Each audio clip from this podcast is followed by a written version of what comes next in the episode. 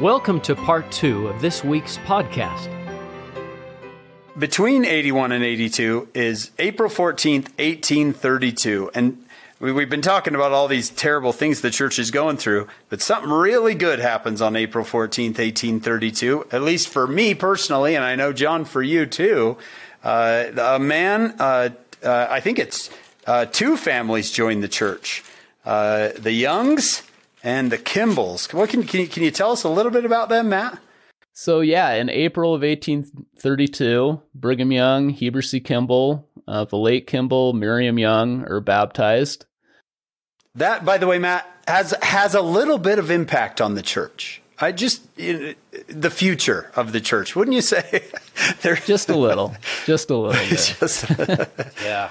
The great thing about this is that, you know, what happens in April 1832 is actually the culmination of a couple of years um, of work. And so, so Samuel Smith in 1830 uh, goes on a mission. He takes the Book of Mormon with him back into the eastern United States, and he meets Brigham Young's sister, Rhoda, who is married to John P. Greene.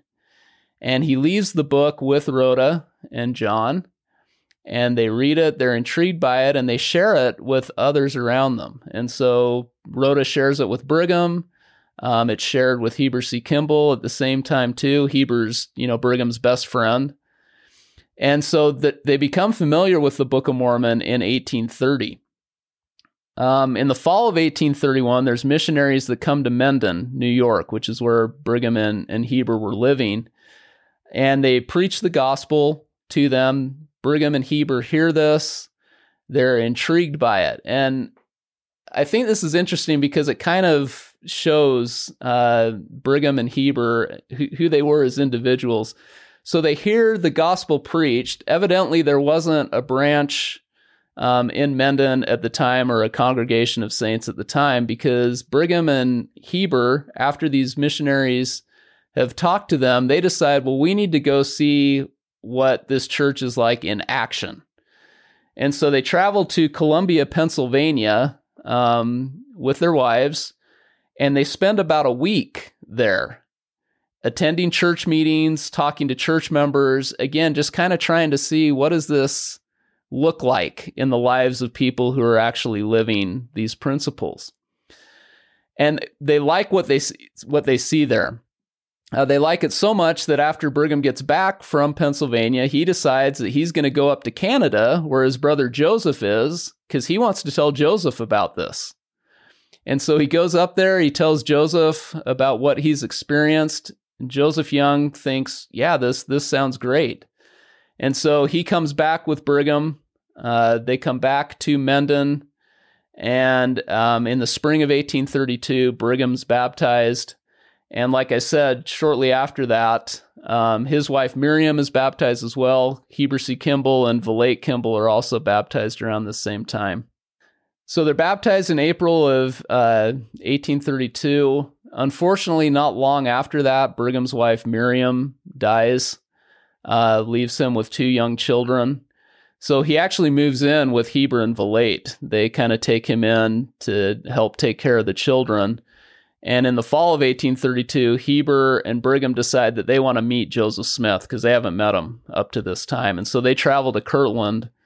And uh, when they get to Kirtland, they're told that Joseph's out chopping wood um, in a forest. And so they go out to the forest. They see Joseph there chopping the wood. They talk to him um, as he's doing so. And Brigham Young's later history says about this experience he said, Here my joy was full at the privilege of shaking the hand of the prophet of God.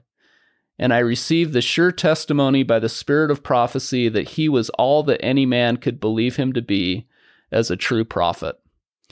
And so this kind of launches Brigham and Heber C. Kimball on the path that they will take that, like you were saying, Hank, is pretty influential on the church. um, you know, Heber C. Kimball's told when he's ordained an apostle, he's told that millions will be converted at his hand. And you can read that and say, "What millions? You know, that's that's just an exaggeration." But then you think about all the people he baptized on his two missions to England, and you think about all their descendants, And I think that could very well run into the millions of people who are in the church because of Heber C. Kimball and Brigham Young. Um, we're actually starting a project right now in the uh, publications division of the church history department where we're going to publish a collection of Brigham's letters to the saints to kind of show, you know, why did people follow him? What what was it about Brigham that um, attracted the saints to him? And so, as I've been going through some of his letters in the 1856, 1857 time period, it, it's interesting because you do get the Brigham Young who's kind of bombastic and kind of, you know, laying down the law. But there are a lot of letters where he's just, there's a much softer side of him where he's telling the saints, you know, um, just just do the best you can and and don't worry about this and you know try to follow the spirit and so you can see from some of these letters that there is kind of a, a different side of Brigham. So I, I would probably say, you know, read both of them and read just kind of, of reach your own conclusions about Brigham from them. Well, I uh, someone asked me the other day if you could choose any moment in church history to witness, what would you witness besides, you know, the the the big ones? I said, oh, let's knock out those the big ones. I said I would love to see that moment that Joseph Smith and Brigham Young meet. Right? Because that's a coming together of, of two people and Heber C. Kimball who are, um, who are going to change history uh, and impact all of our lives. So I'm, I'm glad we, I'm really glad we mentioned that. Um, so they don't meet when they're baptized; they meet later in the year. Well, Matt, let's let's go into the the uh, text and the content of section eighty two. Maybe first you could tell us specifically what who's this revelation for and where, and then we can get dive into the text. Yeah, so this revelation comes at a council of high priests and elders that Joseph Smith holds in Missouri in April of 1832. It's a council that he holds specifically because the Lord has told him um, in what's section 78 in the Doctrine and Covenants, the Lord told him, You need to go to Missouri and you need to sit in council with the saints there. And so Joseph and Sidney, Newel K. Whitney, uh, Jesse Gause actually accompanies them on this trip too. Um, they go to Missouri and they have this council of high priests and elders. And what Joseph is supposed to counsel with the saints about is this establishment of an organization that can supervise and manage the publication and mercantile endeavors of the church. And so they talk about this at this conference, and uh, Section 82 is revealed to Joseph Smith in this conference. And I think there's really kind of four main components of this revelation. Um, so the first part acknowledges uh, the necessity of forgiving other people um, and the importance of doing that. And that stems from a very specific incident um, that has occurred prior to this revelation being received. So, when Joseph goes to Missouri in July of 1831, when he first goes there and he gets the revelation that that's where the city of Zion is supposed to be, um, he's also told in that revelation that Edward Partridge, who's the bishop of the church, he's supposed to move to Zion and he's supposed to supervise the purchasing of land and the distributing of inheritances. And as Edward started to think about what land to buy in Jackson County, he and Joseph got into an argument about this. And they apparently were arguing over what parcels of land were the best to buy. Edward wanted to buy certain parcels. Joseph and Oliver Cowdery thought that there was a different area that was better suited for the church. And so they have, I think, a pretty heated argument about it. Um, as a side note, if you're reading in section 58 in the Doctrine and Covenants, um, there's a couple verses in there where it talks about Edward Partridge needing to repent. And those verses are referring to this disagreement that he and Joseph have. So they have this disagreement, and Sidney Rigdon believes that Edward has insulted Joseph Smith um, in this. And so after Joseph and Sidney go back to Ohio in the fall of 1831, Sidney actually procures charges against Edward Partridge for insulting the prophet. And there's a council that's held in Missouri in March of 1832 where they consider the charges. Um, Edward is very uh, penitent about it. Um, he says, according to the minutes of this meeting, that he feels sorry for the argument he has ever since it happened, and he hopes that Joseph can forgive him of this. And it seems like Joseph was able to forgive him, but Sidney wasn't. And even after this council's held, Sidney still just can't put this behind him. And so at this council of elders that's held in April of 1832, um, Joseph takes Edward and Sidney and essentially helps them to reconcile with each other and to forgive each other. And so when you have these first initial verses in section 82 talking about the necessity of forgiving, the importance of forgiving, it's related to this disagreement that Edward and uh, Sidney Rigdon have been having for quite some time and their reconciliation um, for this. Uh, Matt, I remember reading in uh, the Know Brother Joseph book, there's an essay on Joseph Smith's ability to forgive, almost to a fault, uh, that he was just so quick to forgive. And that's interesting. Sidney, Sidney's still upset, and he wasn't the one. he wasn't the one being yelled at, right? right. Yeah. Yeah. Joseph, he always I, I think some of this stemmed from the fact that Joseph had kind of a quick temper, and sometimes when his temper would show, he would always feel bad after, and he'd always go and apologize to the person. And so I think because Joseph recognized that he needed forgiveness at times, I think he was very willing to extend forgiveness to those around him. So the the second part of the revelation is this instruction to form the United Firm, this organization to supervise uh, the mercantile and publishing endeavors. And the Lord says in this section, you know, He lists by name the nine individuals who are supposed to uh, be the members of this United Firm. And it's interesting when you look at the nine individuals who are named, each of them has a very specific stewardship over something in the church. So you have the six men who are the members of the literary firm, the six who are the stewards over the revelations. In addition to those six, you have uh, the two bishops in the church, so Edward Partridge and Newel K. Whitney, who are responsible, you know, Edward for purchasing land in Missouri, Newel's responsible for keeping a store in Kirtland. And then the ninth member of the United Firm is Sidney Gilbert, who again is the one who's responsible for the store in Independence. So, so you can see very clearly why the Lord says these are the nine that need to be the ones coordinating these efforts because they're the nine that had the responsibility, the stewardship over publishing and over uh, the church's storehouses. And the Lord tells them in this uh, in this section, in this revelation, the Lord tells them that they need to bind themselves together.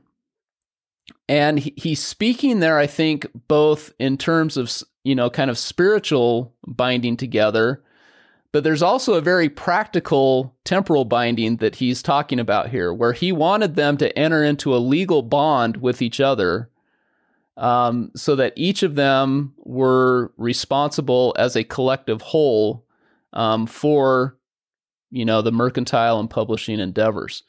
And so they do that. There's we have minutes of a meeting of the United Firm that's held after this where they say that William W. Phelps um, is supposed to be the one to draft this bond, this legal agreement that they're supposed to enter into.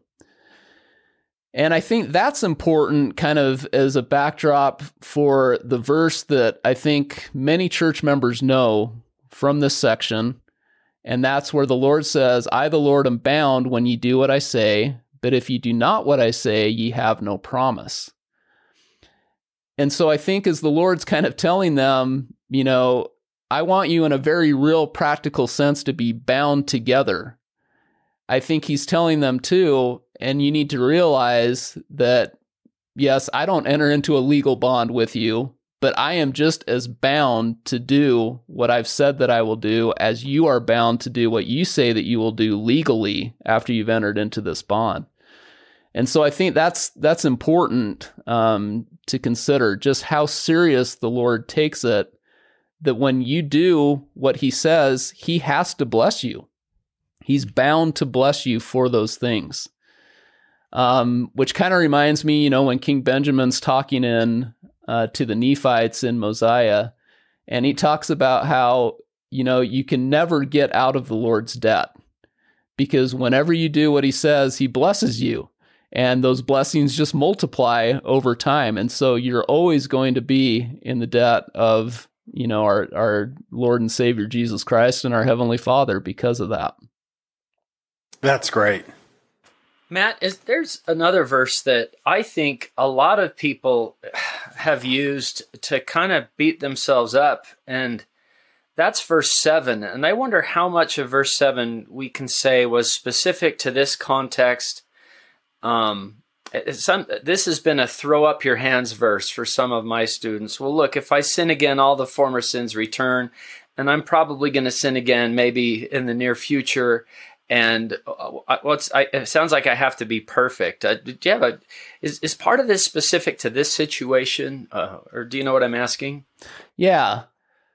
So yeah, it, it's interesting because for me, I I kind of read that verse not so much as a verse of discouragement, although I can see how you could read it that way, but as a verse as to where the Lord's saying, you know, essentially in verse six, he's saying, you know, there's no one on the earth that's doing good. Everyone's gone out of their way. but he's saying, but even with that, you know, I forgive you. When you repent, I forgive. And just, you know, go on with your life and do the best you can. And I'll be there, always willing to forgive when you repent. Um, so I don't know if the former sins has a sp- specific application here. If there's, you know, if the Lord's telling Sidney Rigdon and Edward Partridge, um, you know, if you can't put this behind you, again. yeah, if, if you get in another fight, that the former sin returns. I, I and, and, in fact, I don't even really know what that would mean. I don't know how how that would work. Maybe he's just telling them, look, in order to build the city of Zion, you need to be unified. And if you can't be unified with each other, if you're going to keep fighting with each other, you're never going to be able to create that unity. Maybe it's something like that that, that the Lord's saying here.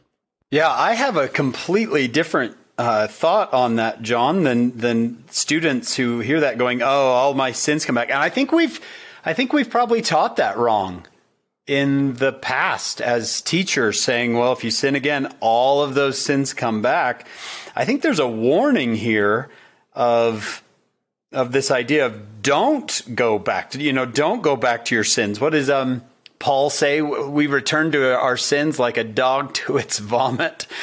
Um, uh, the Savior gives a, a parable in Matthew chapter 12 about a man who, who gets rid of an evil spirit, but doesn't fill his life with other things, his house with other things, and all these other evil spirits come, come back. So I wonder if the Lord is saying here, I am not going to forgive you. Stay away from sin, because if you go back to sin, all your bad habits will come back all of the, you know, don't don't let that happen instead of I'm going to hold you accountable again for every other sin. I would love to see that that taught differently. I because John, I don't think that encourages. I don't think that's a very encouraging thought, is it? That well, you repented, you did really well. Oh, you did it again. All your former repentance is gone. it's like it never happened, right? That's a discouraging thought. Yeah, that, and that's why I like what you said. the the The parable you referred to is in is in the footnotes there. It's a it's a good thing to read along with that, and uh, and I I'm thinking of is it Mosiah twenty six, and as oft as my people repented, I forgave them, and it's uh, as we talked about in a previous podcast, you repent relentlessly, right? and I hope this isn't uh, discouraging when you think, well, I'm probably going to sin again, aren't I? Well, yeah, probably, and so will I. but look look how merciful the Lord is and I I like the first part of it. I will not lay any sin to your charge.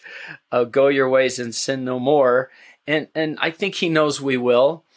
uh, that we'll make mistakes, but provision has been made for that as well. Anyway, I, yeah, I do wish we could teach that better because I don't want that to be a discouraging verse. Yeah, and oh, how frustrating for for anyone, but especially a teenager who is trying their best to stop whatever habit they have, and eventually, I, I think you're right, John. You just are like, I, I can't, I can't, I, I give up, right? I, will take the telestial kingdom because I just can't, you know, do this. So, um, well, it kind of it kind of makes repentance sound like a one time thing. I think that's why it can be scary. It sounds like it's that I gotta I gotta do this one time because if I if I don't make it this one time and live perfectly thereafter, it's all for naught. It's all going to yeah. come back, and that's why I think it's a can be a scary verse for some. John, I think you're right here that there are so many other verses in the Doctrine and Covenants and other places in Scripture where the Lord talks about how quick He is to forgive and to forget our sins. Um, that this verse, if someone were someone were to use it as, "Hey, if you sin again, you're now guilty of all those former sins," I think that would be uh, taking this verse out of context and be doctrinally incorrect. I would like to believe this is more about. Um, you can sin and still be loyal to Christ and relying on on Christ uh, as your savior. And I think returning maybe to a sinful life is maybe a different thing than committing a sin. And I, would like to believe it's more about loyalty to Christ than living morally perfect, which none of us can do and won't do for the rest of our lives. And I think that yeah. that is taking everything else into context. Uh, with this. Yeah, I wonder if he's almost saying something like, "But unto that soul who stops repenting, you're you're on the wrong track." Right? Keep repenting. Yeah, maybe going back to a going back to a sinful life, and and uh, if you take this in con, and, and this is what I love about having the standard works. We have so many places to look to get an overall picture of things, and not take one verse and make it the whole gospel. Right. Right or beat ourselves up with it. We take a lot of verses and put them all together. And the one that I mentioned, let me grab my my uh, Book of Mormon. Uh, go to Mosiah twenty six thirty, and I I seem to remember in a in an institute manual it it actually put this verse and that verse together and and said uh, you know look look at them together and see what you think so let's see Mosiah 26:30 Yea, and as often as my people repent, will I forgive them their trespasses against me. And yeah. ye shall also forgive one another your trespasses. Uh, and that that verse, verse 30, is awesome. In fact, the student manual, the Book of Mormon student manual says every young person should have this verse memorized as a source of hope. Yeah. so if I had to pick one, I might pick this one. But I also don't want to think I can deliberately sin over and over. And maybe when we put these two together, we can get some some wisdom with that, with a little inspiration. Very good. Very good. Yeah, I like this idea of you know one single verse cannot cancel out th- hundreds of other verses um, of, about the Lord's forgiveness. Well, I think a, a, third kind of large theme that comes out of this is the importance of Kirtland, Ohio, in the scheme of things and how it relates to the city of Zion. Um, so the Lord says, you know, in this uh, section, starting in verse 12, and talking about how this united firm would be managing these mercantile and publishing endeavors both in Zion and in Kirtland. He says in verse 13, I've consecrated the land of Kirtland in mine own due time for the benefit of the saints of the Most High and for a stake to Zion. And so Kirtland at the time, you know, if, if you're looking at what the church looks like at this time, you have a large body of saints who are in Missouri trying to build the city of Zion there. But you also have a large body of saints who are in Kirtland. And then you have throughout the eastern United States, you know, smaller congregations, what what we would call branches that, that exist. But the two main locations for the church are in Kirtland and in Missouri. And when the Lord first told the saints that they needed to go to Kirtland uh, back in January 1831 and in what's now Doctrine and Covenants section 38, he said that Kirtland would be a temporary place for members of the church to stay until the Lord identified where the New Jerusalem was. Um, well, the New Jerusalem, of course, has been identified at this point. It's in Jackson County, where a lot of the saints are. But the Lord also told the saints in Doctrine and Covenants, section 51, that he had consecrated Kirtland for a little season until I, the Lord, shall provide for them otherwise. And then in September of 1831, another revelation, section 64, the Lord says that he would retain a stronghold in the land of Kirtland for the space of five years. And so you kind of see, you know, over time that the Lord is regarding Kirtland as a fairly important place for the saints to gather. And here he says it's supposed to be a stake of Zion. It's supposed to be something that supports the building of the city of Zion in Jackson County. And so we see this play out um, throughout the church's history that there remains kind of these two locations of where most of the saints are living in the United States up until 1838. And that finally, you know, in 1838, because of persecution, dissension, other things going on in Kirtland, you know, Joseph Smith is forced to flee Kirtland and he comes over to Missouri. And that kind of leads to an exodus of the Latter day Saints from Kirtland. And so they're there, you know, roughly for about seven years that a large body of saints are in Kirtland which is a little longer than the five years that the Lord said in uh, September of 1831, but not a great deal longer than that. Um, so you kind of see the playing out of this that Kirtland does uh, serve as a support to the building of the city of Zion for a number of years. Um, and then, you know, the saints gathered in Missouri. Of course, everything happens in Missouri that you know you'll you'll be talking about later, and then the Saints end up in in the Nauvoo uh, area. Um, but I think this just kind of highlights the importance of Kirtland and the Lord's plans. So for from 1831 through 1838, we've got two centers of yeah. the church. And it's not a short distance between the two. That's the thing. No. You can't shoot a, an email over to Edward Partridge saying, Hey, do this. I think we've talked about this before, John, but if it's like, Hey, we need some direction from Joseph on this, we'll send a letter and maybe a month later, maybe a we'll month, two months later, we'll get an answer. That's interesting, Matt, when you said that five years, that gets you just past the dedication of the temple. Yeah right?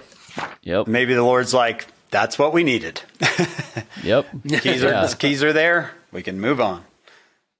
Well, and it kind of shows that you know the Lord really is in charge because he's commanded the saints at this point to build a temple in Jackson County, which they never really get started on. Um, but it's not going to be until you know December of 1832 that he's going to tell them to build a temple in Kirtland as well. And what's one reason why they need to build a Kirtland or a temple in Kirtland? Because the Lord knows what's going to happen in Jackson County yeah, and that they're, they're not, not going to be able to stay there. But they're going to need a temple. They're going to need this endowment of power that they get in the temple. Um, mm. So it's it's just interesting to see how everything kind of unfolds. So that was verse 13 you mentioned that I have consecrated the land of Kirtland in mine own due time for the benefit of the saints for a stake of Zion. It's not it's not Zion itself, it's a stake of Zion. Yeah. And then verse 14 for Zion must increase. And then we're speaking of not just a state of being, but we're speaking of Missouri there, right? Yeah. Yep. And yeah. Stake and it, strengthened. And it's interesting too, because sometimes people talk about, you know, this period of time. Um, and when the Saints are in Clay County, about you know, the stake in Zion, but there's no stake in Zion. Z- Zion is Zion, and the stakes are the locations outside of Zion that support its building up. That's it's, it's an Isaiah word, isn't it? Stakes. Yeah. Um, enlarge her borders and you and the stakes, and that's how we get this That's why we call them stakes today. Is yeah the, from these revelations, which I would think come from the idea that that Isaiah brought uh, long ago. Yeah, you can kind of think of Zion as being the tent. And so the settlements in Missouri are the tent. And then these other congregations of saints are the stakes that help support the tent and keep the tent in place. Matt, are these nine, are they all going to stay there in Missouri? No, so some of them are in Missouri, some of them are in Ohio. So Joseph Smith, of course, will be in Ohio. He doesn't move to Missouri till 1838. Uh, Sidney Rigdon will be in Ohio. Newel K. Whitney will be as well. Uh, Martin Harris is in Ohio as well. And then you have Edward Partridge, Sidney Gilbert, John Whitmer, Oliver Cowdery, and William W. Phelps are all in Missouri. Okay. But that's one of the kind of interesting things about this United firm that's set up is that it, it not only so kind of get getting ahead a little bit. The United firm only lasts for about two years, and then it's disbanded in 1834 in Section 104 in in the Doctrine and Covenants.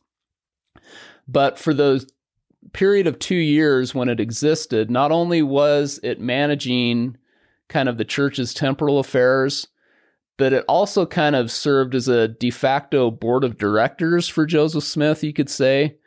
And what I mean by that is that whenever Joseph wanted to get information about what was going on in Missouri, he would send letters to the members of the United Firm in Missouri. And so you can see that Joseph considered this administrative body as being a little bit more than just uh, responsible for, you know, uh, purchasing goods for the storehouses or overseeing the, the printing operation. He considered those men who were in this organization to kind of be the leaders of the church. And so, you know, he's writing to Edward Partridge and John Whitmer and Oliver Cowdery and, and others to get intelligence about what's going on in Missouri. And so it really does kind of serve as kind of a key leadership organization for the church for about two years. Okay. Until we get uh, the that's about the time that the twelve come in as well. Yeah, so it, right? it disbands about a year before Joseph establishes the Quorum of the Twelve. Um, but what mm. does happen is in February of 1834, just a couple of months before the United Firm is disbanded, Joseph establishes the Kirtland High Council. And the High Council actually starts to take on more of the responsibility for supervising temporal things. Okay. Um, so it's really the Kirtland High Council that kind of fills fills the void of the United Firm. That's interesting. You can kind of see this. They're they're dealing with it, but the church is going to grow, so they're going to have to adjust. You know, adjust the who's in charge of what and how, and then it's just going to do it again, and then it's going to do it again. Um, uh, yeah, I love to see it. I love to see it grow, and I love to see them adjusting. Is there anything towards the end of the section that that stands out to you as? Um, I mean, he does talk about them being equal, managing their stewardships uh, for the benefit of the church. Improve upon your talent, right? Um, Every man seeking the interest of his neighbor, which is something we already touched on earlier you know, about how important it is to serve those around you. And this is kind of also explaining how the United Firm was supposed to work. Um, and so, just kind of briefly, they were hoping that when they published the compilation of Joseph's revelations, that they would be able to sell those, that those would generate money that they could then use to purchase goods for the storehouses of the church. Now, the storehouses could be used like members of the church who were poor and in need could go to the storehouses and get goods there but it was they were also you know for-profit stores as well and so they would sell goods to people too. And so as they sold goods in the storehouse they hoped that would generate money that they could then use to help support the printing efforts. So it was kind of this symbiotic relationship between the two which never actually really worked out that way, which is one reason why the United Firm was disbanded. Because once the Saints are kicked out of Jackson County, um, in 1833. They don't have the storehouse there anymore, um, but they're still responsible for the debts that they entered into to buy the goods for the storehouse. And they don't have the printing operation um, as well. And so that kind of throws a wrench into the whole thing. The United firm falls into quite a bit of debt, and that's why they decide to disband it um, in 1834. Um, but then the other thing that, that's important for this is that the idea was that if there was anything, um, any profits that were created through these things that were not needed for the poor and the needy, or to run these storehouses or the printing operation, that those who were members of the United Firm could draw on those to support their families. Because they really were. I mean, their full time job really was the church at this time. And so that was the other hope that somehow by doing these things, they could provide for the necessities that their families had. Um, okay. In, you know, by managing their stewardships wisely. I do find it interesting too in verse 22, where the Lord says, Make unto yourselves friends with the mammon of unrighteousness.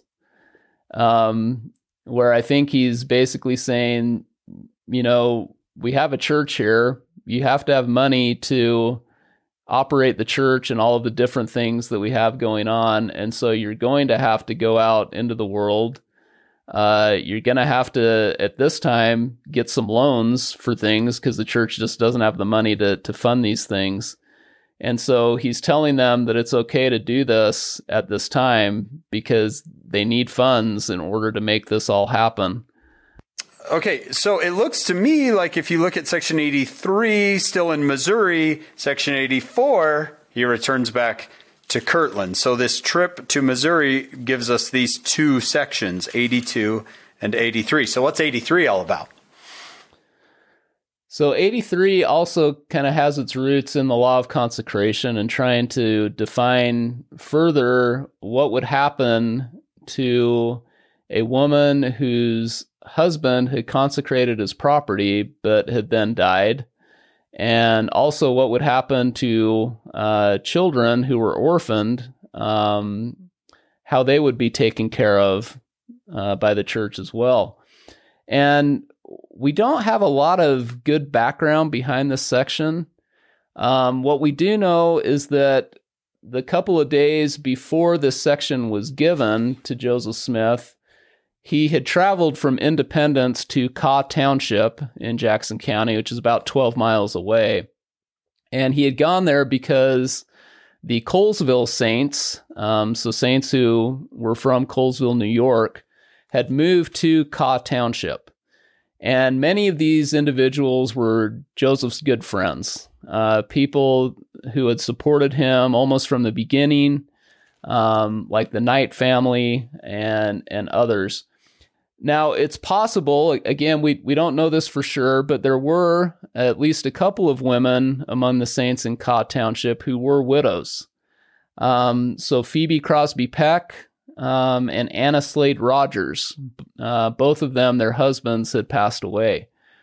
And so perhaps in kind of associating with them, Joseph had started to wonder, yeah, what, what would happen if somebody consecrated their property to the church and then died, what what would happen to their widow, uh, to their surviving spouse? And you have to remember that in the 19th century, at this time, women did not have a lot of rights. Essentially, when they married, they gave up all their rights to property to their husband. Um, if their husband died, they had what was called a dowager's right, which was a right to a third of the property. Um, but that was essentially it. And if you think about it, when the law of consecration is revealed in section 42, it doesn't say anything about what happens, you know, if, if someone who's consecrated property um, has died. And so you'll note that when this revelation begins, section 83, um, that the first verse says, Verily, thus saith the Lord, in addition to the laws of the church um, concerning women and children, and so he's kind of saying, in addition to what I've already told you in section 42, let me clarify a few things here. And so then he goes into uh, the fact that if um, somebody dies, that uh, a woman can still have right to that property that's been consecrated, uh, to the inheritance that has been given, and that all children um, have claim on their parents for their maintenance until they are of age. But essentially, that those who, you know, children have a claim on their parents, and if you don't have parents, if you're orphans, then the storehouse of the church and the church would take care of you um, in those conditions. So I see this as kind of like a very practical revelation, um, kind of dealing with how the law of consecration works and how the church should take care of those um, who are widowed or uh, orphaned at the time. Um, that's one of the main reasons why the law of consecration is given to take care of the poor and the needy. And the Lord seems to constantly be reiterating to the saints that you need to take care of those who aren't able to take care of themselves. That that's really what it means to be a saint, um, to have charity. That you look out for those who need your help. It seems like you wrote the uh, the Come Follow Me manual here, Matt. It says, "What do you learn from Section 83 about how the Lord feels about widows and orphans? Do you know anyone in this situation?" who would benefit from your love or care. I remember when my sister, um, her uh, her husband, uh, made some decisions that took them that he left, and I remember her saying, uh, I, you know, I, she didn't want help. She kept saying, I, I I don't need help from the church. I'm fine. I'm fine.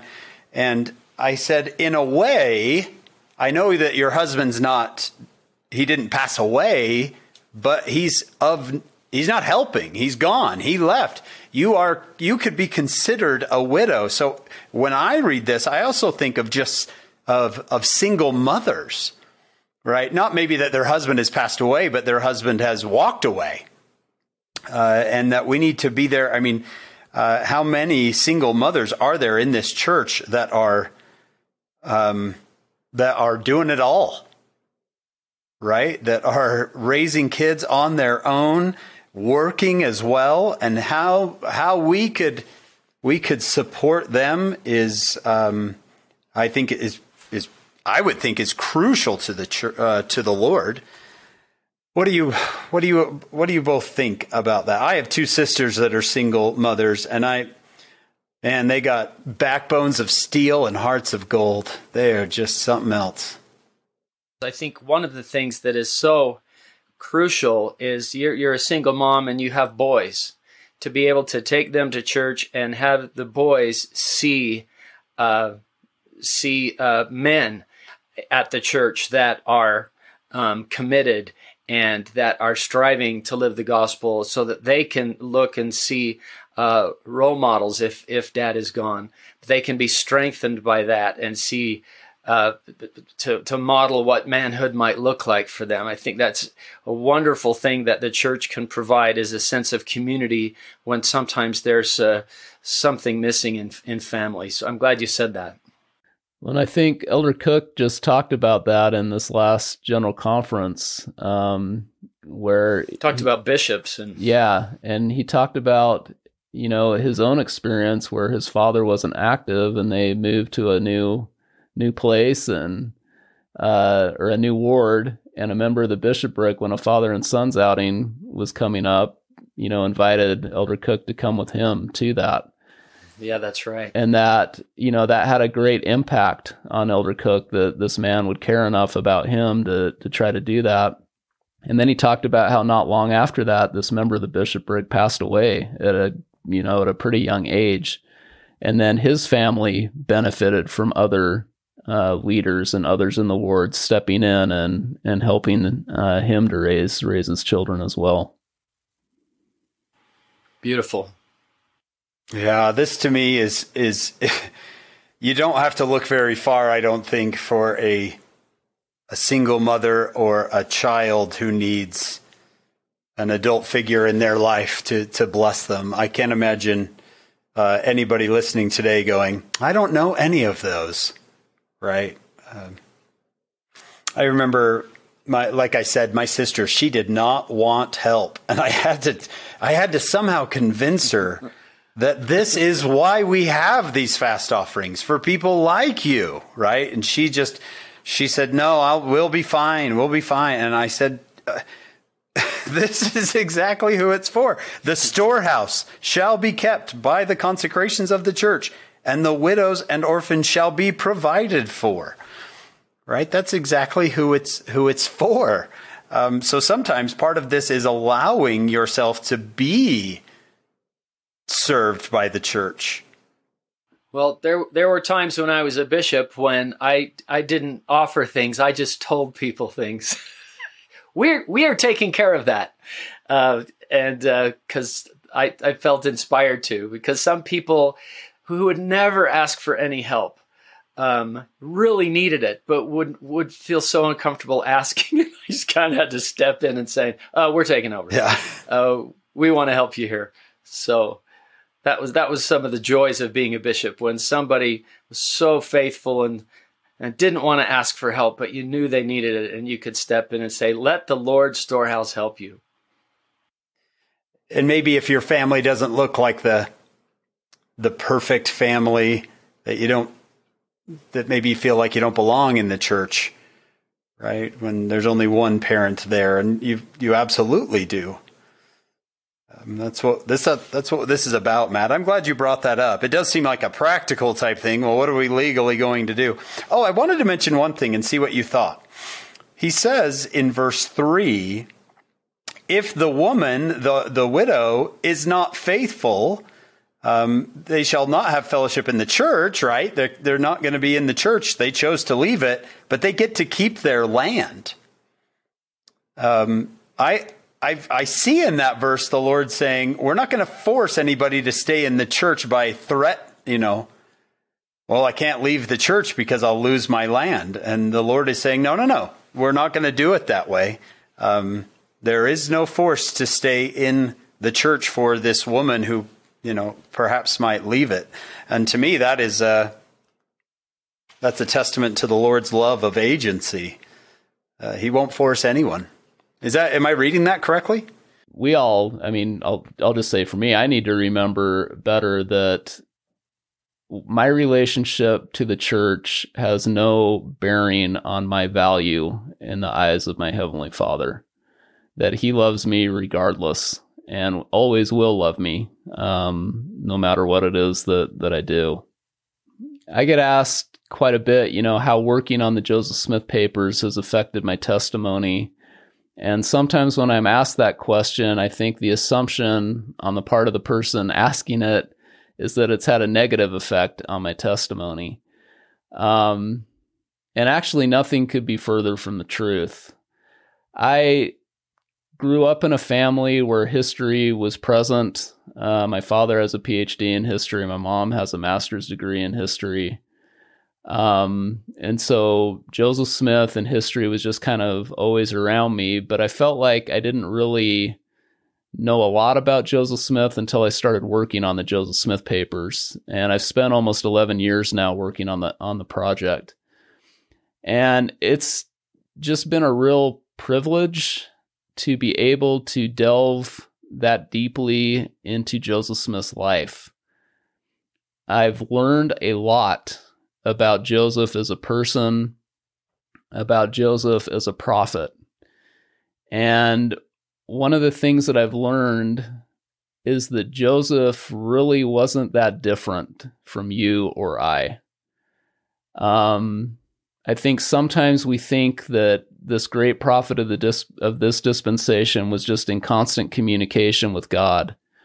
And he certainly had, you know, grand visions like the first vision and the visitation of Jesus Christ to him in, in the Kirtland Temple. Just really just extraordinary spiritual experiences.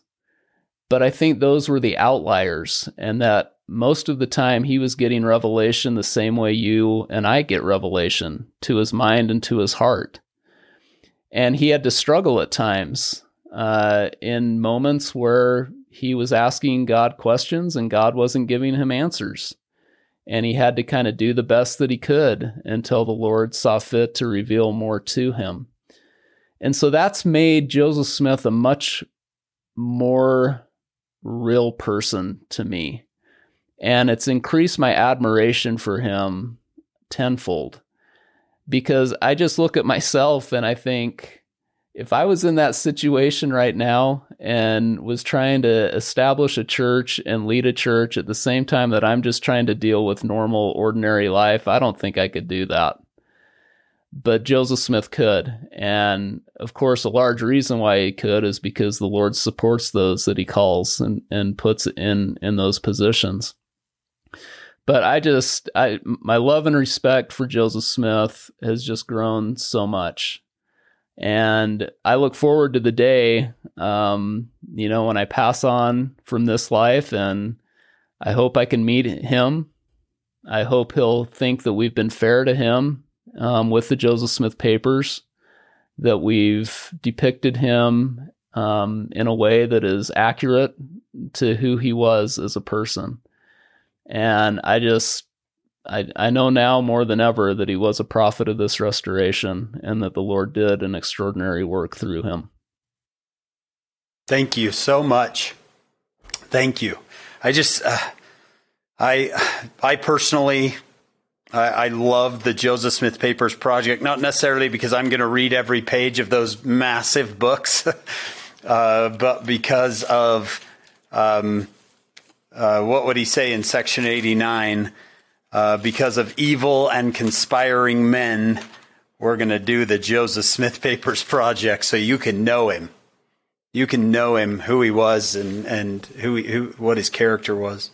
John, we, how did we get this lucky? How did we get this blessed to do this? Hank, I, I think about it all the time. This has totally changed my Doctrine and Covenants, and I thought I'd read it before, but every one of these sections now I've got notes all over, and and it's really helpful. I think I've got a better backdrop of the history, and that helps.